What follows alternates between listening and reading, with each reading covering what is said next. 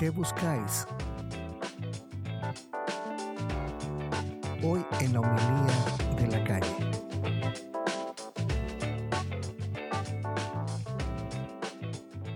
Sean todos bienvenidos, te saluda tu amigo y servidor Wilfrido Matamoros generando este podcast desde el centro de la Unión Americana en el hermoso estado de Iowa. Antes de iniciar nuestro podcast, quiero agradecerles a cada uno de ustedes por seguir este humilde trabajo que lo tenemos generando desde SoundCloud para todas las plataformas de podcast. Muchas gracias por seguirnos y recuerda que si tú crees que el contenido es bueno, no te quedes con él, compártelo. Bien, tal como digo al inicio del podcast, ¿qué buscabais? Queremos seguir un poco el hilo de los podcasts anteriores con este Jesús preguntón. Recuerdo que en uno de los podcasts lo titulé El Maestro de las Parábolas. Jesús también se puede ganar el título de El Maestro de las Preguntas por el hecho cómo las formula. Hay mucho amor. Esta pregunta se la formula Jesús a dos discípulos de Juan el Bautista, eso ya lo vamos a ir analizando. Y la podemos encontrar en el Evangelio de Juan, específicamente en el capítulo 1, versículo 35 al 39. En la Biblia de Jerusalén tiene el encabezado de los primeros discípulos. Así que dice de esta manera. Al día siguiente, Juan se encontraba de nuevo allí con dos de sus discípulos. Fijándose en Jesús que pasaba, dijo, He ahí el Cordero de Dios. Al oírle hablar así, los dos discípulos siguieron a Jesús. Jesús se volvió y al ver que le seguían les preguntó, ¿Qué buscáis? Ellos le respondieron, Rabí, que quiere decir maestro, ¿dónde vives? Les respondió, venid y lo veréis. Fueron, pues, vieron dónde vivía y se quedaron con él aquel día. Era más o menos la hora décima. Vamos a ir desmenuzando al estilo de humildad de la calle este pasaje del Evangelio de Juan, que como les digo se titula Los primeros discípulos.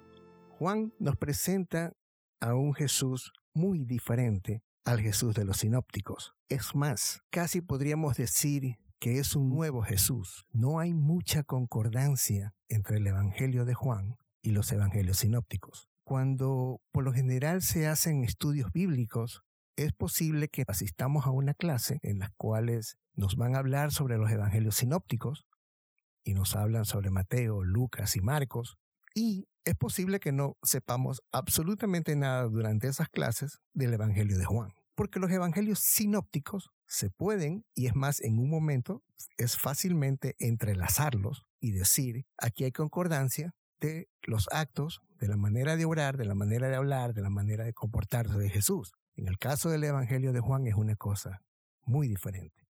E inclusive en este pasaje vamos a ver esas diferencias que prácticamente salen a la vista. Empecemos por el lugar donde se realiza esta escena. Si revisamos un poquito hacia atrás en el Evangelio de Juan, nos vamos a dar cuenta de que esto ocurre en un lugar que se llama Betabará. Betabará es un vocablo hebreo. Beta significa casa, bará significa paso. Es una casa de paso. Se me viene ahorita a la mente Betania.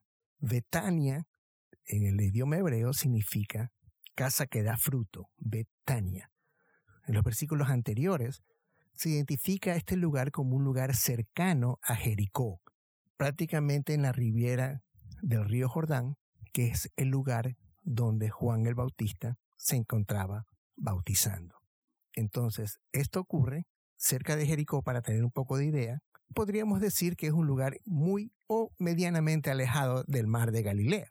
Y hablo del mar de Galilea porque el encuentro de Jesús con Andrés y con su hermano Simón, tanto en el Evangelio de Marcos como en el Evangelio de Mateo, ocurre a la ribera del mar de Galilea.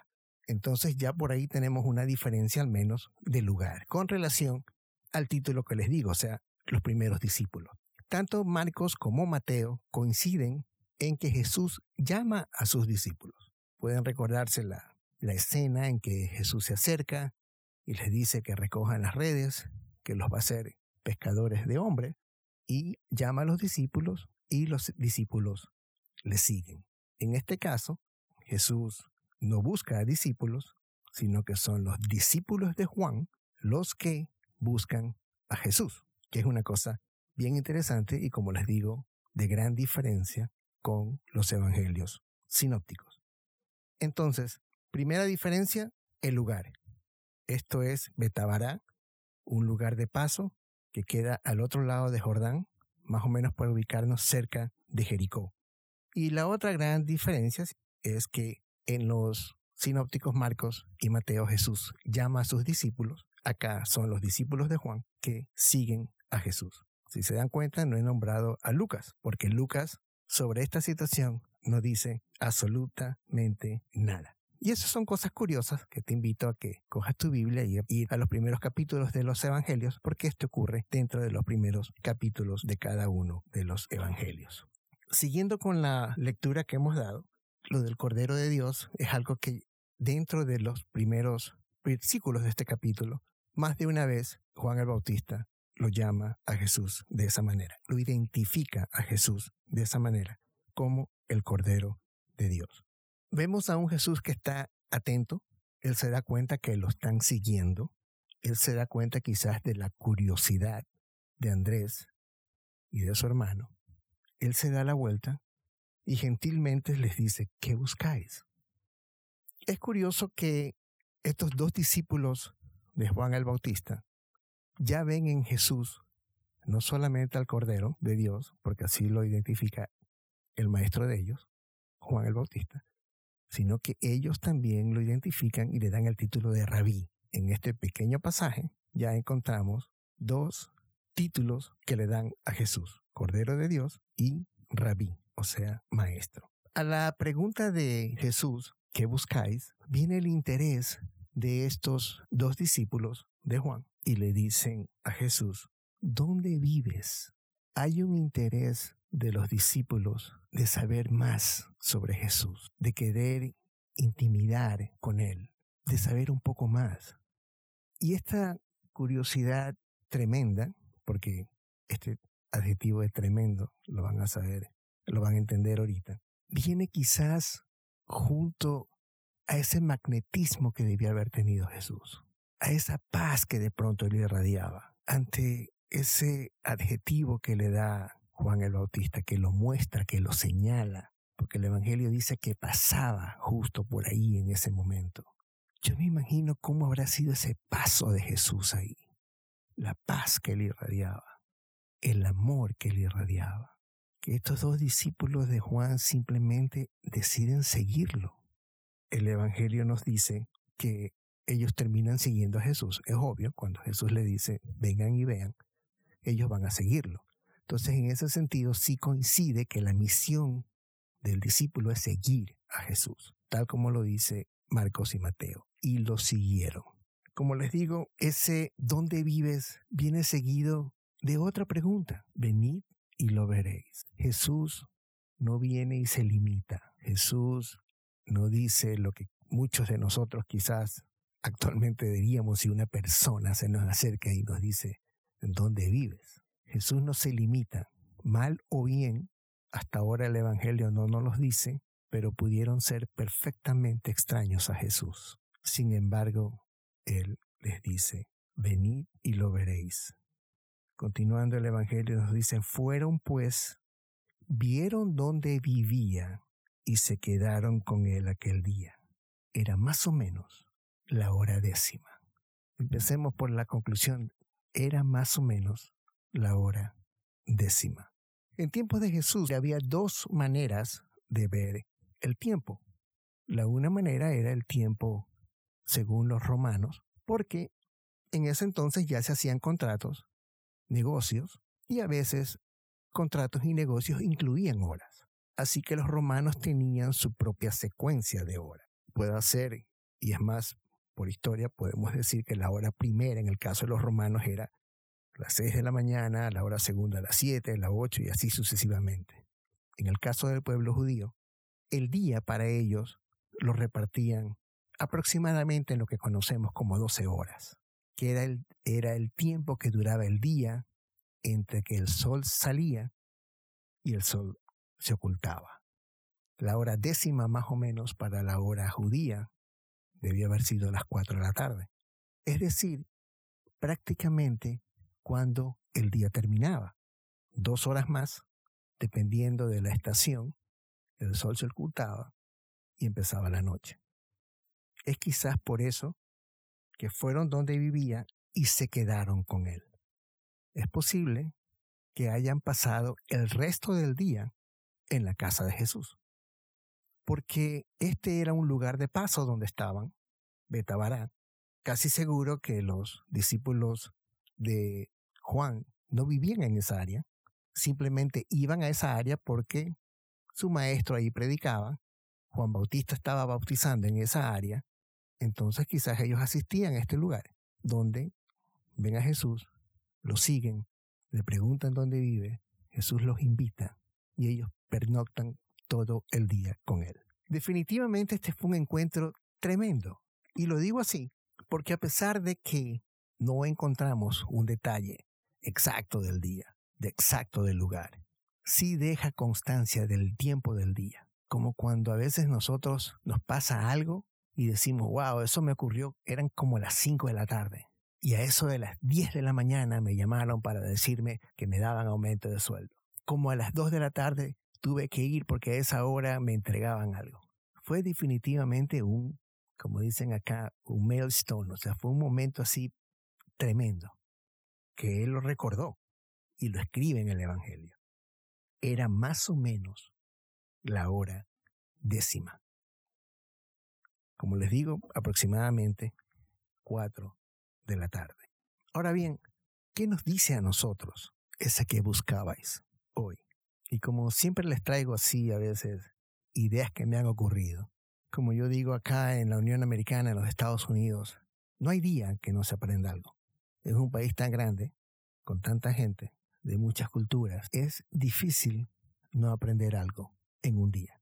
Y es posible que en el país donde tú estés también ocurra, pero aunque por mucho que tengamos 20, 21 años residiendo acá, somos un poco extranjeros. Y eso nos hace poner un poquito más abiertos nuestros sentidos y a tratar de aprender una cosa diferente cada día. Recuerdo que cuando vivía en la Florida teníamos que hacer una reparación y esa reparación se tenía que hacer con un tipo de tornillo que era especial. Así que me tocó ir con don Juan, padre de un gran amigo también de nombre Juan, argentino. Él me acuerdo que él era handyman, así que nos estaba ayudando a resolver este problema que teníamos en la tienda con unas puertas. Tomamos el tornillo, fuimos a Home Depot empezamos a buscar el tornillo. Yo lo primero que hice fue coger el tornillo y si alguien conoce Home Depot se da cuenta que es una ferretería enorme y hay tornillos pero de todos los colores y todos los sabores. Entonces yo lo que hice fue simplemente empezar a buscar un tornillo similar. Y don Juan me dijo, dice, Wilfrido, ¿qué estás haciendo? Yo le dije, bueno, estoy buscando el tornillo.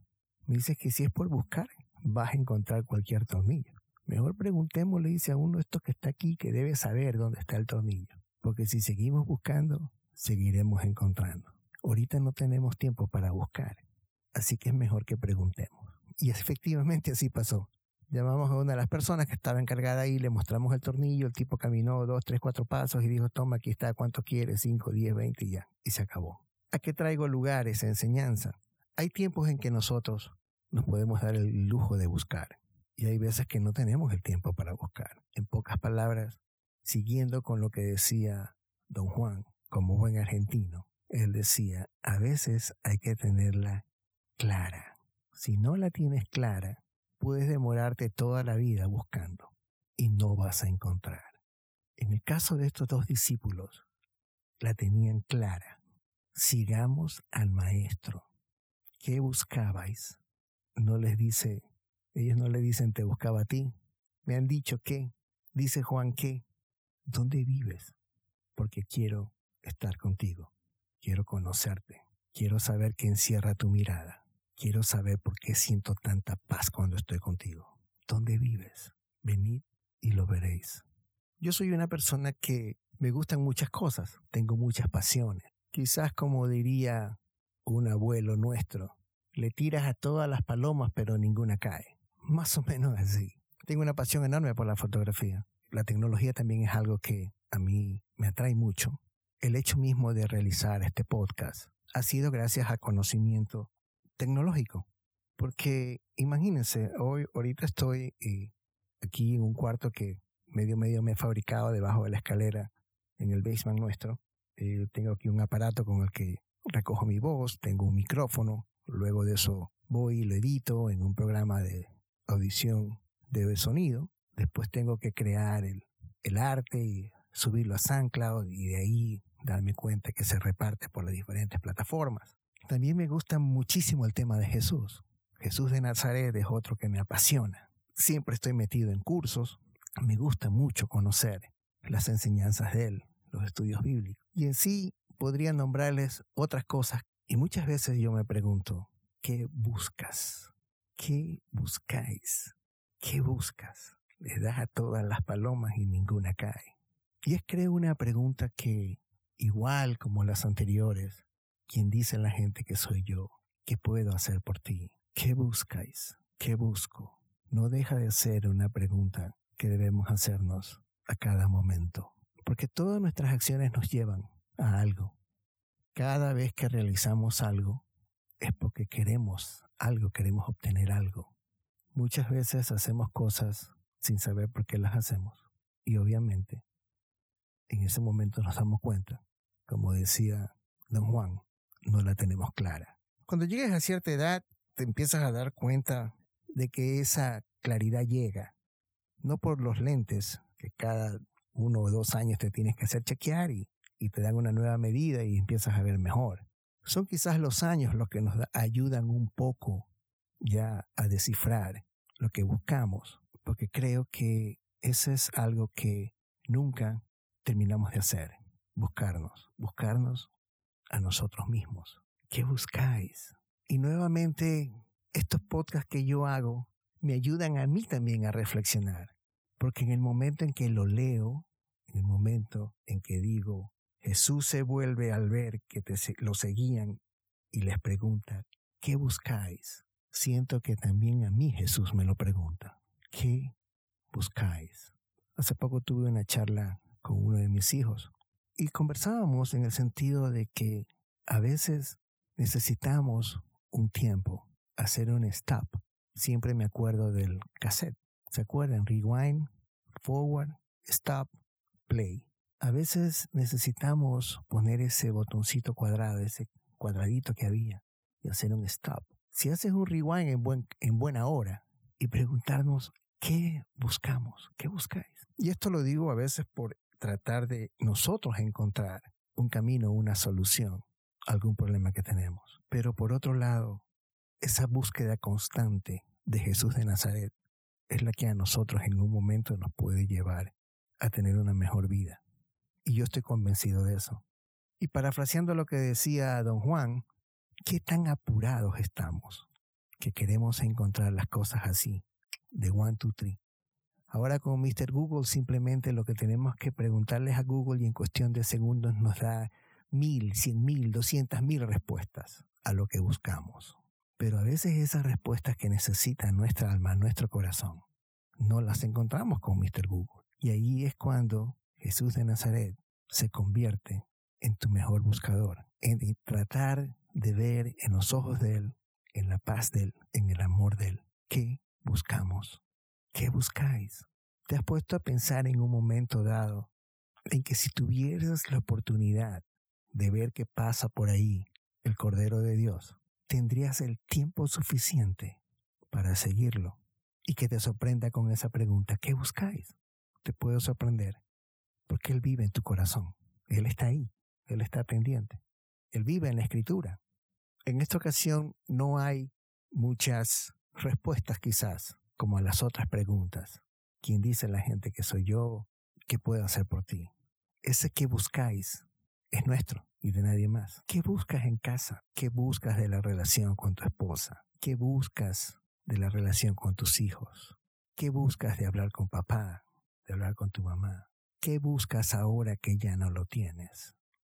¿Qué buscas en el trabajo que te hace crecer? ¿Qué buscas en un trabajo que sabes que no te produce nada? ¿Qué buscas tratando de decirle a la gente lo que eres, que en realidad no eres? ¿Qué buscas encontrando a Jesús? Recuerda que el venir y lo veréis va a ser la respuesta que Él siempre te va a dar. Y en ese momento, no lo dudes.